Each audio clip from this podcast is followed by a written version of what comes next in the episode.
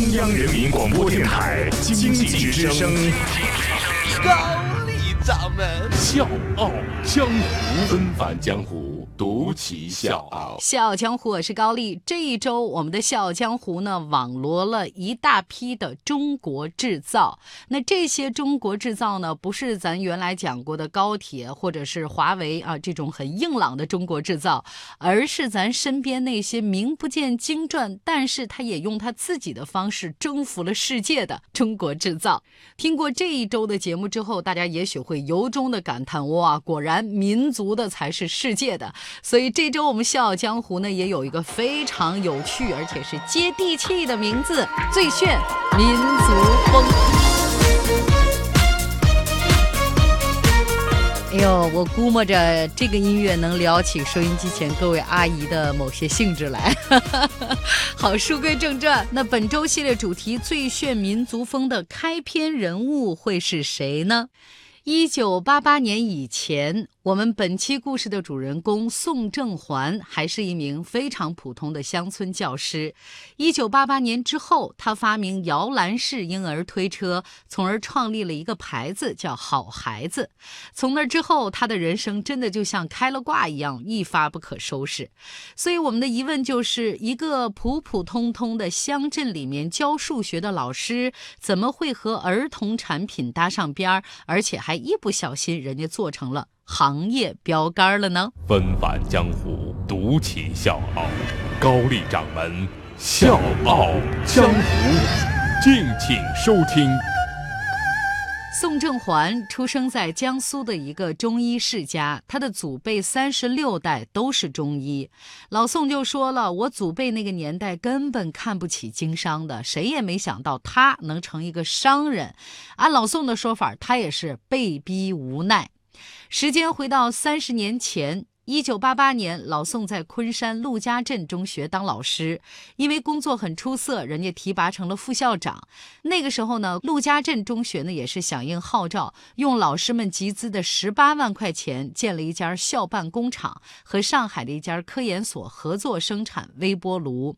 其实说回来，老宋呢点儿也挺背的，就是他当副校长的这一年呢，校办工厂就陷入到严重的困境当中，因为产品大量的积压。四十多名工人已经八个月没开工资了，在外面呢还欠了一百多万的外债。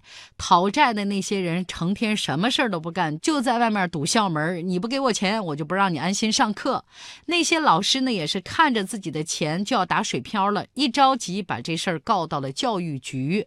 教育局当时的领导呢，就甩给老宋一句话。无论如何，你给我撑住！老宋当时就懵了。我一教数学的，我对经济一窍不通，我怎么撑啊？接管工厂之后呢，老宋频繁地跑到上海，就那么挨家挨户去敲工厂的大门，希望能够为自己的工厂找到一些加工的活干。虽说蚂蚁腿再小，那也是肉啊，但是在巨大的债务面前，这些零活简直就是杯水车薪，催债的人依然是络绎不绝。这个时候呢，老宋的贵人出现了，就是他以前帮过的一位军工厂的老领导。听说他的这个艰难处境之后呢，带着一辆婴儿车找到了老宋，就说了：“你只要能生产这种婴儿车，我们军工厂就包销。”这个对于当时的宋正环来说，简直就是天上掉下来的买卖。如果真能生产这种车，说不定校办工厂就能起死回生了。一九八九年，老宋从银行获得五万块钱的贷款，款并且创立好孩子品牌。最开始呢，工厂只生产那位领导要的那种婴儿车，但是老宋发现订单有限，根本没办法解救工厂的困境。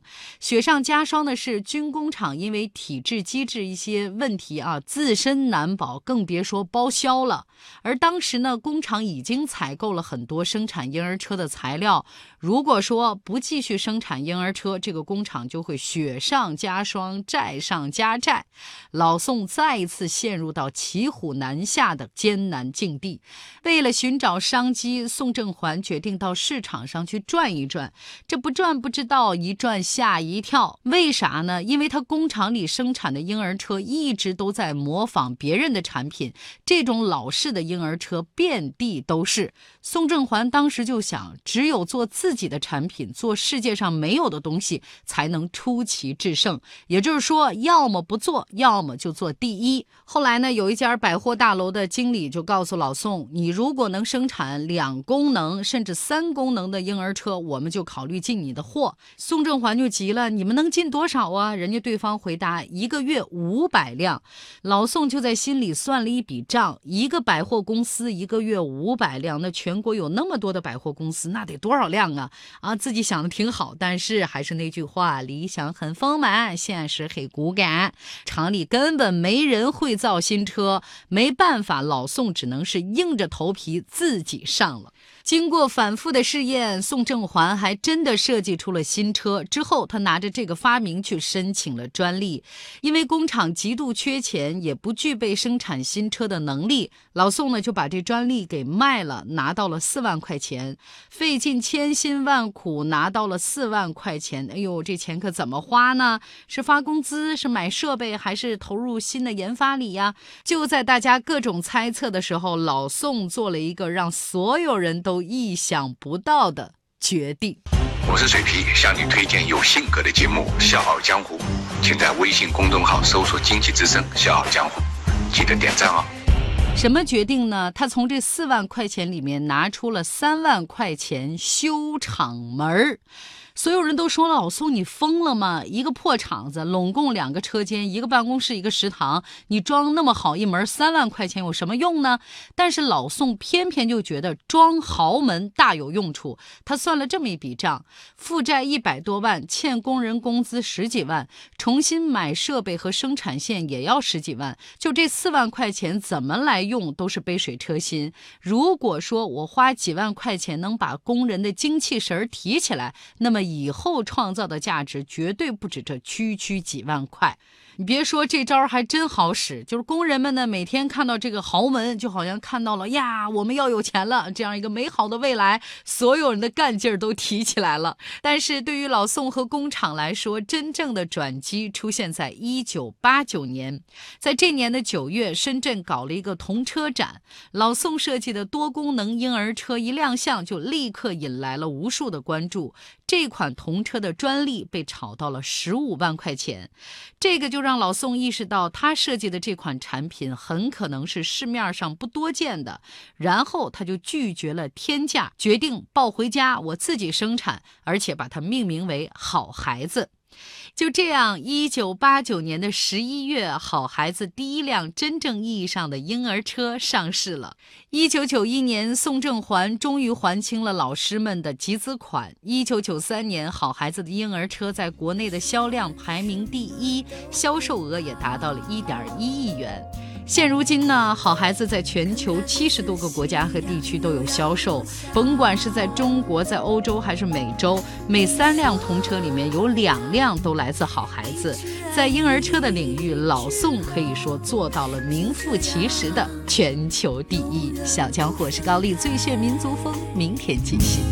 我们都是好孩子，异想天开的孩子，相信爱。可以永远啊！我们都是好孩子，最最善良